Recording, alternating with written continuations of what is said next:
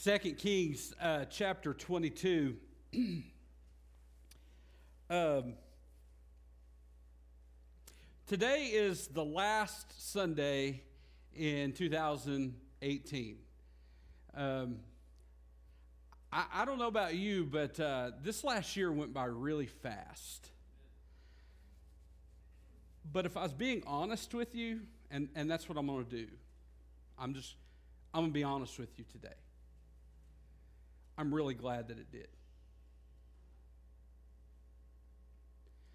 Um, 2018 was a really tough year for me. As a pastor and as a believer. If you've been around the church in the last year, year and a half, and you, you know what I'm talking about. At least if you've had your head anywhere other than in the sand. You know what I'm talking about. And it was tough. And I am so ready for a new year. Um, because a new year seems to always bring about a renewal, or, or it, it kind of lends itself to a time of renewal, right? I mean, you, you kind of look back at the year and you look at the blessings, and by, by, don't get me wrong, God has blessed us in this last year. It's not like everything has been bad. God has blessed us. It's just with the things that's went on, I, I'm just I'm ready for a new year. I'm ready for a fresh start because there's the hope that 2019 can be better than 2018.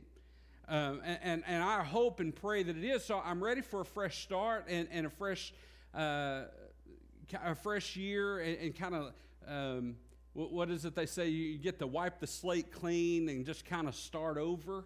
And, uh, and, I mean, we, we do that in various ways when the new year hits. We have New Year's resolutions. We'll have uh, gyms that'll be plumb full of people for the next at least two, three weeks, maybe even two months. But, you know, we just kind of get that clean slate, and it's the year, you know, we're going to lose weight, or it's the year we're going to get closer to the Lord. It's the year I'm going to become a better husband or father, and all those different types of things. So, so yes, I, I'm ready for that, but I'll tell you what I'm, I'm ready for more than anything, and what I want more than anything is not a fresh start I want a fresh movement of God in my life. That's what I want.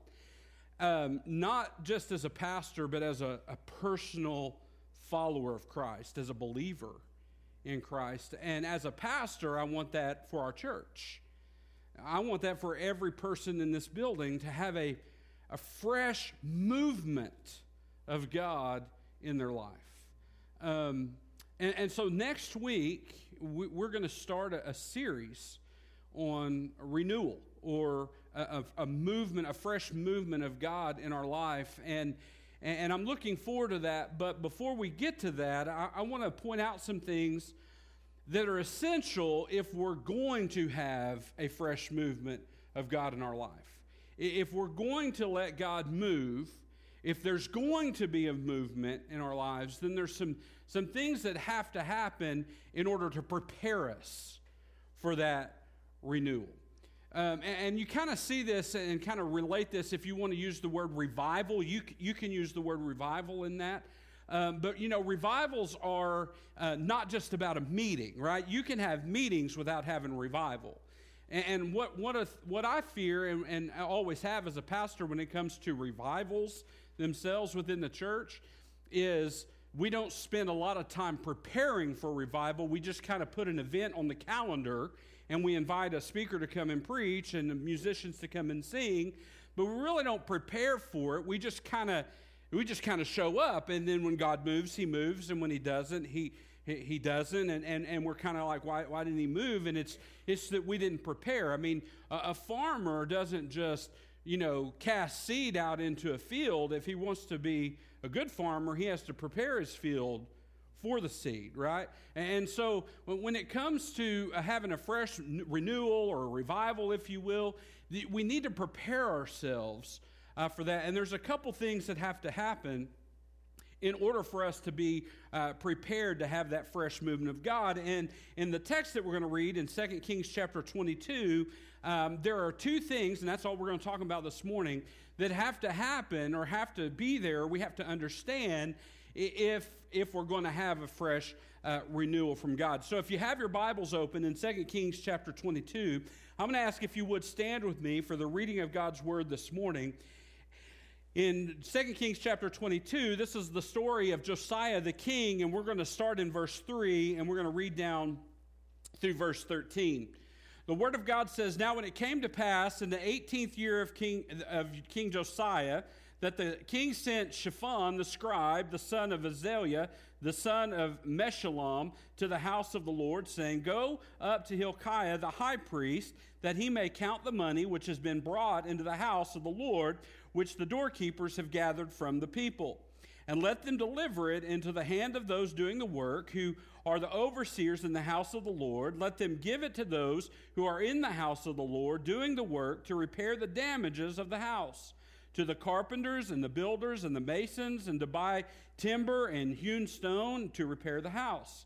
However, there need be no accounting made with them of the money delivered into their hand, because they deal faithfully. Then Hilkiah the high priest said to Shaphan the scribe, I have found the book of the law in the house of the Lord. And Hilkiah gave, gave it to Shaphan, and he read it.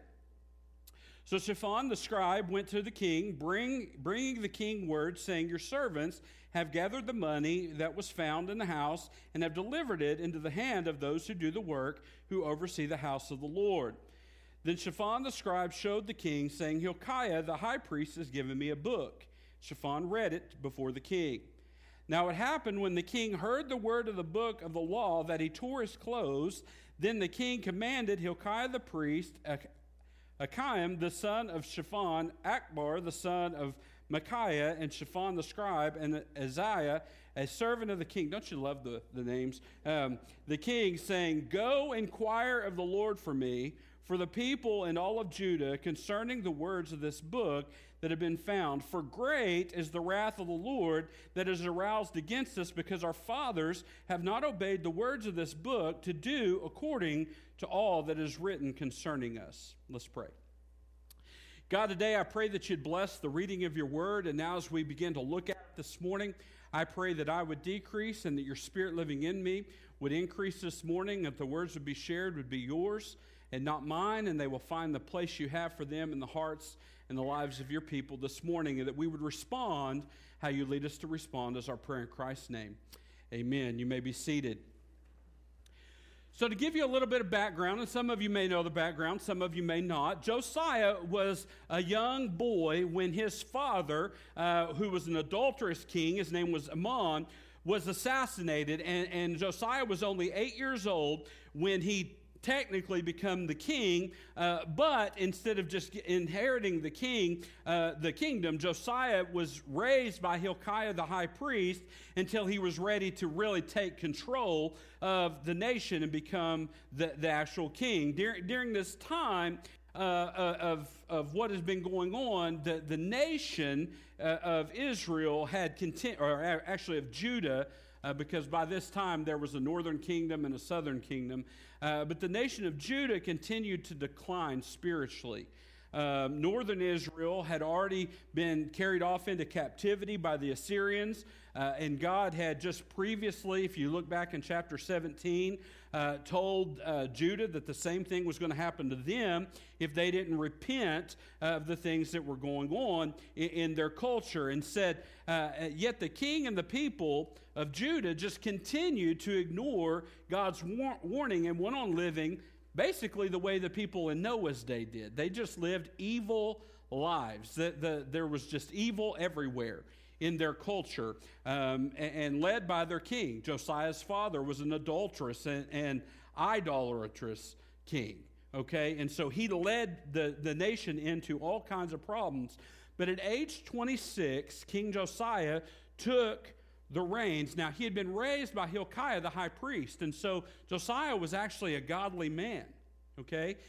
the problem was he was a godly man, but did know God's word. And we're going to talk about that in, a little bit this morning because that's going to be pivotal to having a fresh movement of God. Now, he was a godly man, but he didn't know God's word, but he knew something needed to happen. And what he knew, based off being raised by Hilkiah the high priest, that there was a temple that was in their nation that had fallen into complete dis- disarray. I mean, things, it was broken, it was worn down, um, it was dilapidated, it was old. And so the first thing, basically, that King Josiah decided to do was to raise money from the people to rebuild this temple, to make it nice again. And that's what we just read about. He commanded the people to deliver money to the temple. The temple uh, workers that were in there collected it, and then they passed it out to the workers. And I, I always like that story. Um, they didn't even have to have an accounting method of that. Did you notice that? Make no account of it, for they deal faithfully. Wouldn't it be nice um, if we were to have someone build something for us where you could just say, Here's the money, I trust you? Okay? The, the people that were doing this were honorable people. They were, they were workers in the temple, they were carpenters, masons, they were making it nice again. Well, in that process of rebuilding and redoing or restructuring, uh, if you will, this temple, they found the Pentateuch. The Pentateuch is the first five books of the law. Basically, it's Genesis, Exodus, Leviticus, Numbers, and Deuteronomy, okay? They found the Pentateuch there. And when they did, they delivered it to Hilkiah, the high priest. So that's significant. We're going to talk about that too. They delivered it to Hilkiah, the high priest. He commanded that it be taken to King Josiah. It was read to King Josiah. King Josiah heard it.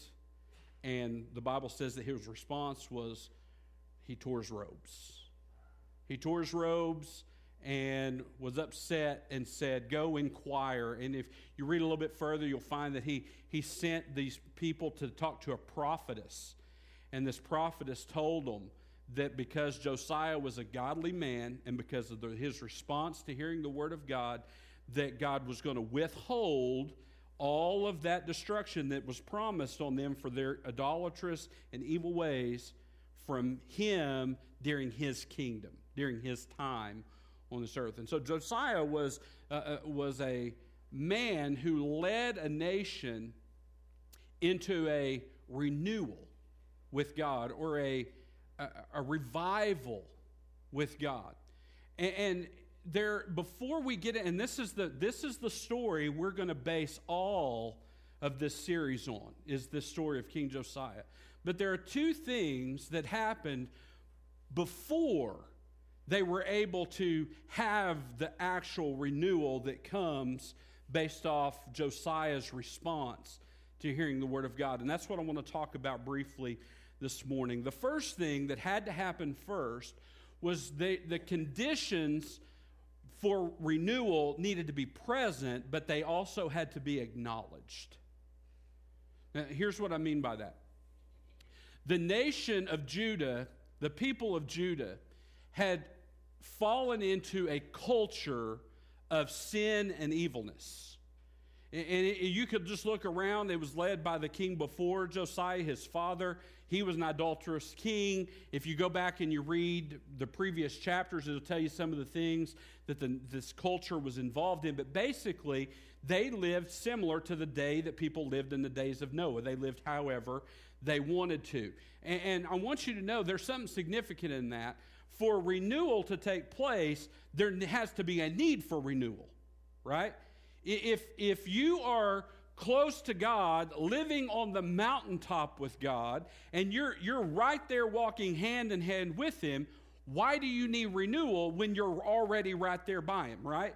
We need renewal when we get away from God right? When we're not where we need to be with God, when we are, excuse me, walking away from the direction we need to be walking with, or we're fallen back into the things that we used to do. And, and that's what the nation of Israel here, Judah, did. Now, that's not uncommon in the Old Testament.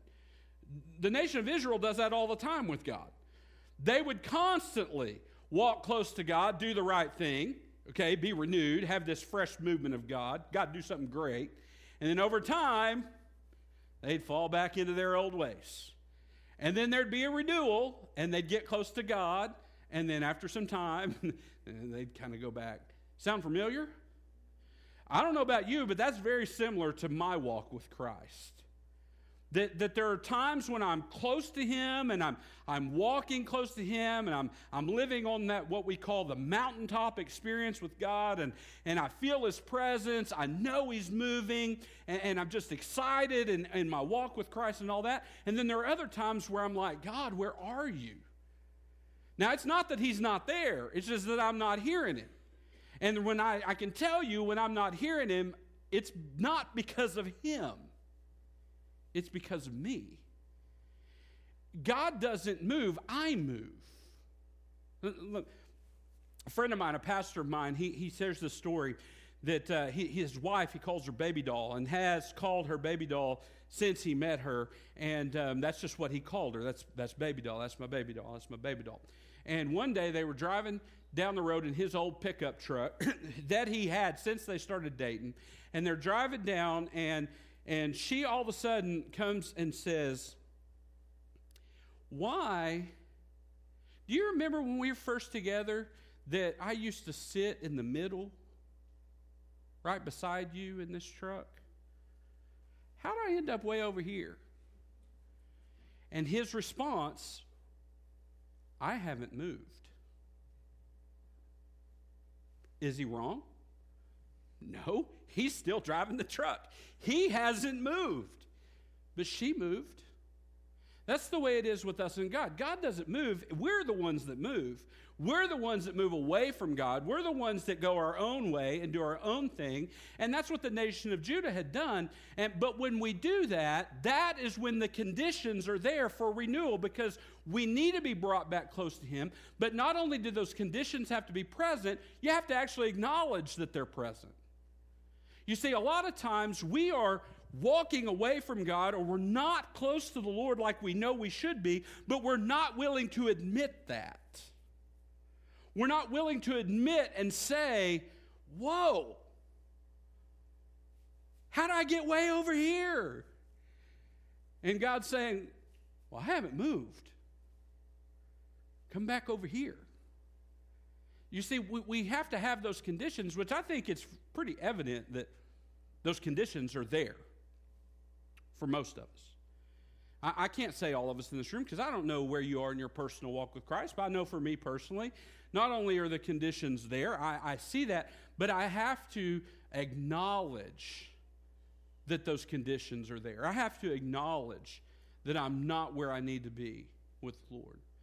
If I'm not willing to acknowledge that I'm not where I need to be with the Lord, how in the world am I going to be brought closer to Him because I don't see a need for it? I don't see a need for renewal because I'm where I need to be, right? But when I come to the point of understanding, no, I'm not where I need to be, then God can move in my life. So the first thing that has to happen is we have to have the conditions, which means we have to have walked away or not be where we need to be. But not only do we have to that need to be the case, we have to acknowledge that that's the case. You notice how sometimes it's a lot easier for us to acknowledge that for other people than we are to acknowledge it for ourselves? Sometimes it's easier to look and say, man, so and so needs renewal. Particularly when they speak to us wrong or they do something to us that hurt us, or it's a lot easier for us to look at them and say, man, they, they're away from God. They're not where they need to be. They need to be brought back. It's a lot easier to do that than for me to look at and say, wait a minute, where am I in all of this? Where, where am I? And, and then when I see the need, I acknowledge the need. Okay? So that's the first thing that has to happen is the conditions have to be present and then they have to be acknowledged. Now, I ran across this verse of scripture and I've read it before, but I want to read it again. Here's a verse of scripture I think that should open all of our eyes to an understanding that, at least partially, we are all in a condition of need for renewal. And it's found in the book of Jeremiah. And Jeremiah said this in Jeremiah chapter 5. Actually, he, he's, uh, he's, he's sharing this in Jeremiah chapter 5, verse 30. He says this An astonishing and horrible thing has been committed in the land the prophets prophesy falsely, and the priests rule by their own power. Now, that's a problem, by the way. Pastors prophesying falsely is bad. Can we agree on that? Okay. Can we also agree that it doesn't take long to watch TV or listen on the radio and hear prophets prophesying falsely? Can, can we agree to that in our culture? Okay? But, and then you've got priests ruling in their own power. I can tell you as a pastor, I've been guilty of that, and that's wrong. When a pastor runs by his own power instead of saying, God, I can't do this, you got to do this, it's not good for the church, it's not good for that individual, okay? But, but the key that I want you to hear is the next part of this verse. And my people love to have it so. So, what has happened that's astonishing in the land is there's prophets prophesying falsely and there's priests doing it in their own power. But what makes it bad is that the people love that. I, I fear, in, in not just in our church, but in our culture, is that we have churches full of people, and our church, I don't believe, is that much different, who buy into false teachings and people who do things in their own power. Let, let me say it this way, and this is not a self serving moment, by the way. I'm just going to be honest. I told you I was going to be honest.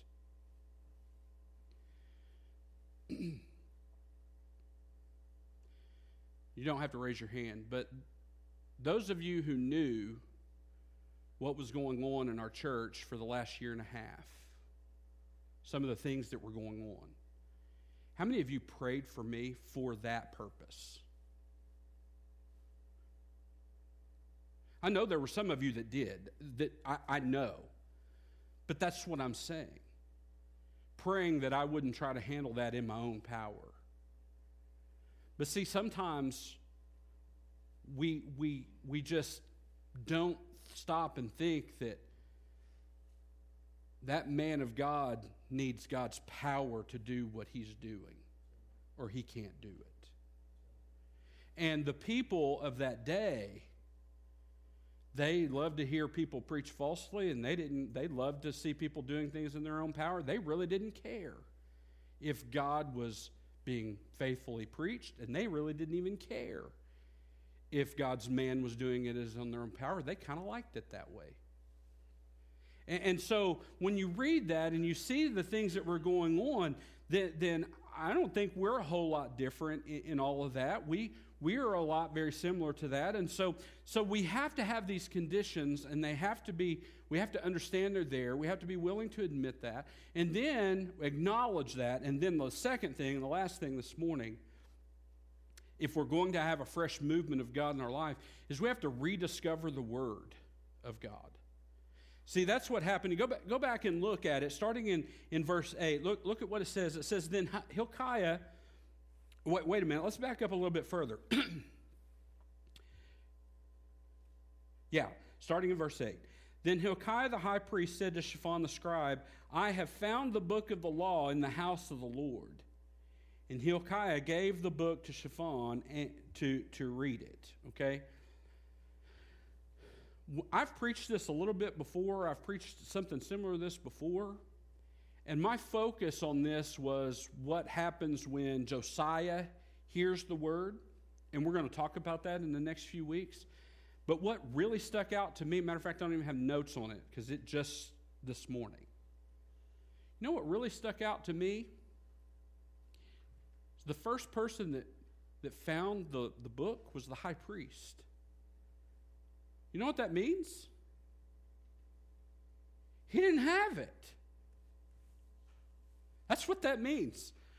The high priest, the one in charge of all the temple workers and of all the worship and of all the sacrifices and everything that's supposed to take place in that temple, didn't have the instruction book to do it.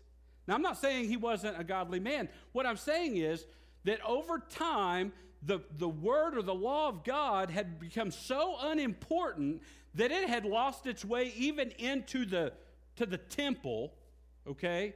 And the first person that found it was the high priest when they were rebuilding it.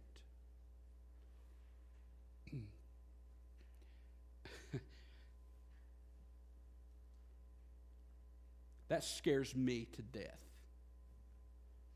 as a pastor. Because if I don't have the word, I can't give you the word. If I don't, if I lose it, guess who else loses it? You say, Brother Dwayne, that's a little bit too much power for you. You know, we're supposed to have the Bible and read it for ourselves. No, no, listen.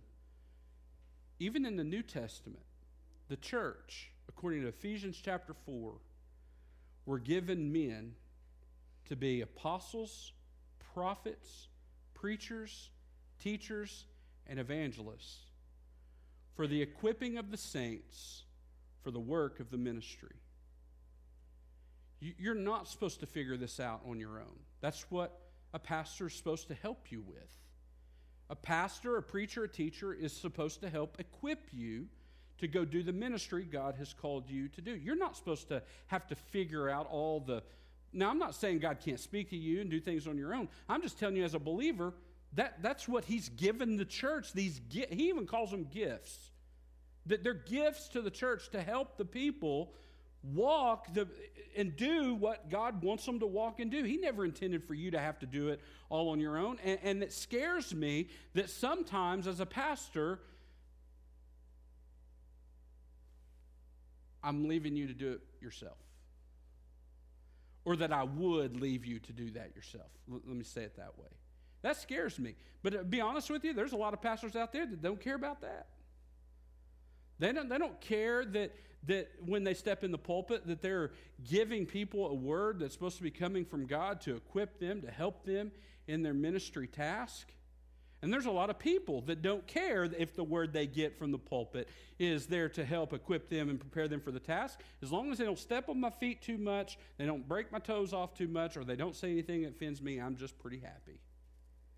But it scares me that, that here in this story is something I've never seen before, never really thought about before. But the one responsible for the word didn't have it. And you wonder why the nation had fallen so far away from God? Because those responsible for teaching the nation, the people, the Word of God, didn't have it to teach. And I want you to know something right now, church.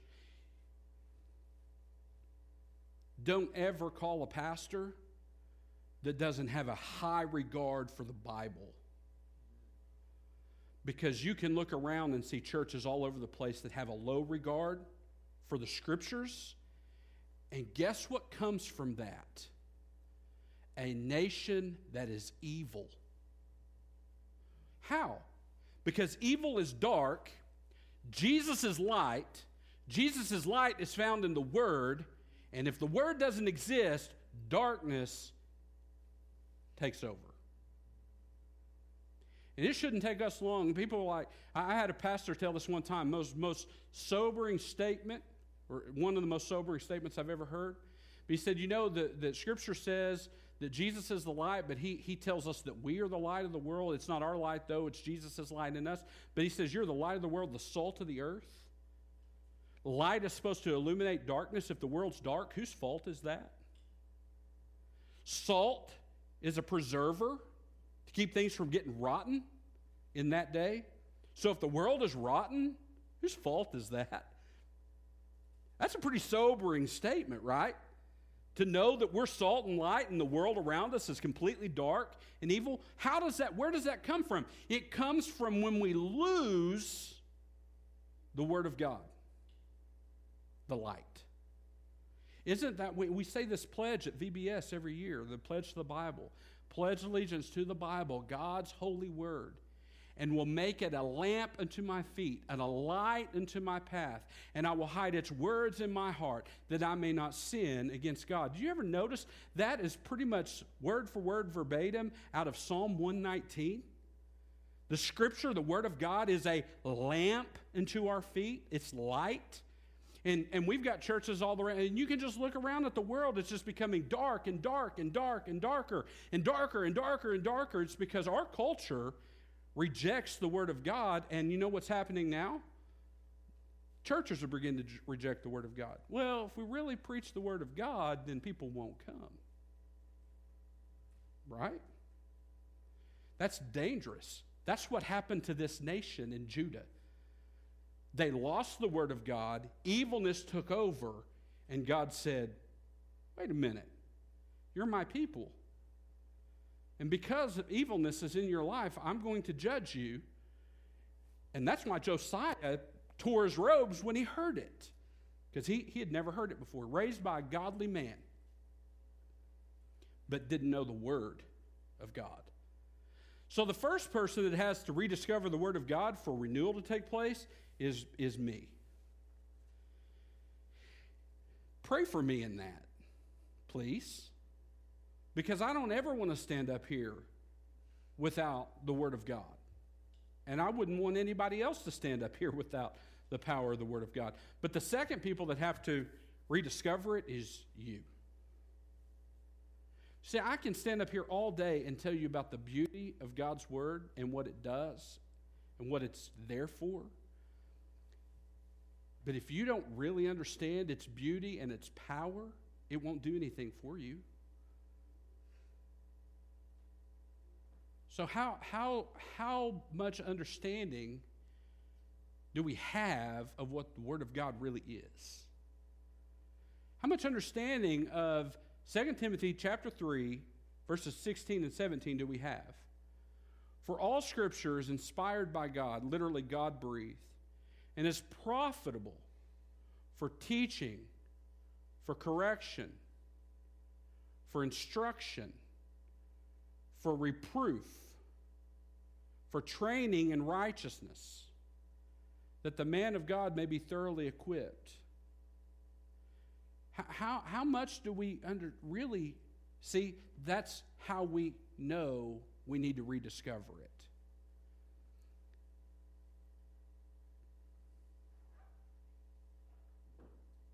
You have a smartphone, you can do this on your own time.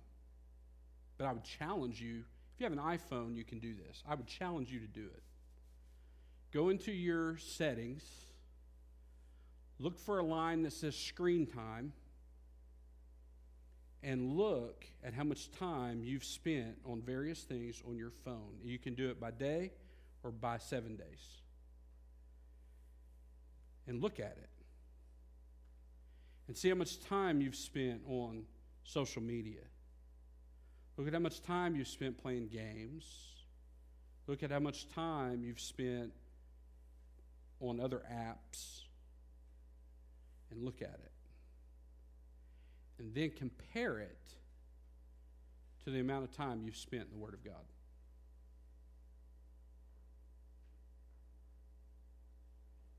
I forgot that existed on my phone. I just turned it on a couple days ago, literally two days ago. I checked it this morning. I'm not going to tell you what I saw. It was heartbreaking for me. Who turned it on for the very purpose, knowing I was about to preach what I was going to preach. And yet, when I turned it on, let me just tell you the amount of time that I spent in the Word of God compared to the amount of time I've spent on that phone doing other things was like this. It wasn't even comparable. Now, don't take this as, oh, he's bashing our phones again, he's bashing our social media. No, I'm wanting you to understand that that really is a telltale sign of whether or not we truly understand what the Word of God is and what it does for us. See, no amount of social media is going to bring a renewal with God in your life. No amount of playing games is going to bring a renewal in your life. No amount of watching TV, and we can fill in the blank. Maybe you don't have social media. No amount of reading newspapers. No amount of listening to music. No amount. That's not going to bring a renewal. What brings renewal? The Word. How do I know? Listen to this verse real quick, and I'm about done. Hebrews chapter 4 says this. Verse 12. For the Word of God is living and powerful and sharper than any two edged sword, piercing even to the division of the soul and the spirit and the joints and the marrow, and is the discerner of the thoughts and the intents of the heart. And there is no creature hidden from his sight, but all things are naked and open to the eyes of him who we must give an account. Only the Word of God can transform our hearts which is what need to be renewed. That's what we need. We need a renewal, a movement of God in our life, and it's going to come through the Word. And so I'm not bashing those other things. I'm just trying to get you to understand that we spend so much time on things that won't bring renewal and very little time in what will bring renewal, and then we wonder why we don't get renewal. I, I ran across this statement. It's the last thing I'm going to say this morning. I ran across this statement this morning. it was on social media. but I think this actually might have been God's. I think I might have been on there for a reason this morning because I saw this statement after what God had been laying on my heart for the week. Here's what it said Don't say God is being silent when your Bible is closed. If you want God to speak to you, if you want a renewal, like I do, this is where it's going to start. Now, starting next week, we're going to look at what happens when you get into this word. But those are the two things that have to happen. If you and I, if you want a renewal like I know I want one, I've got to first of all acknowledge that there's conditions in my life that show me I need a renewal, and then I need to rediscover this and what it means to me, what it does for me, and what it will do for me when I dig into it and God speaks to me through it.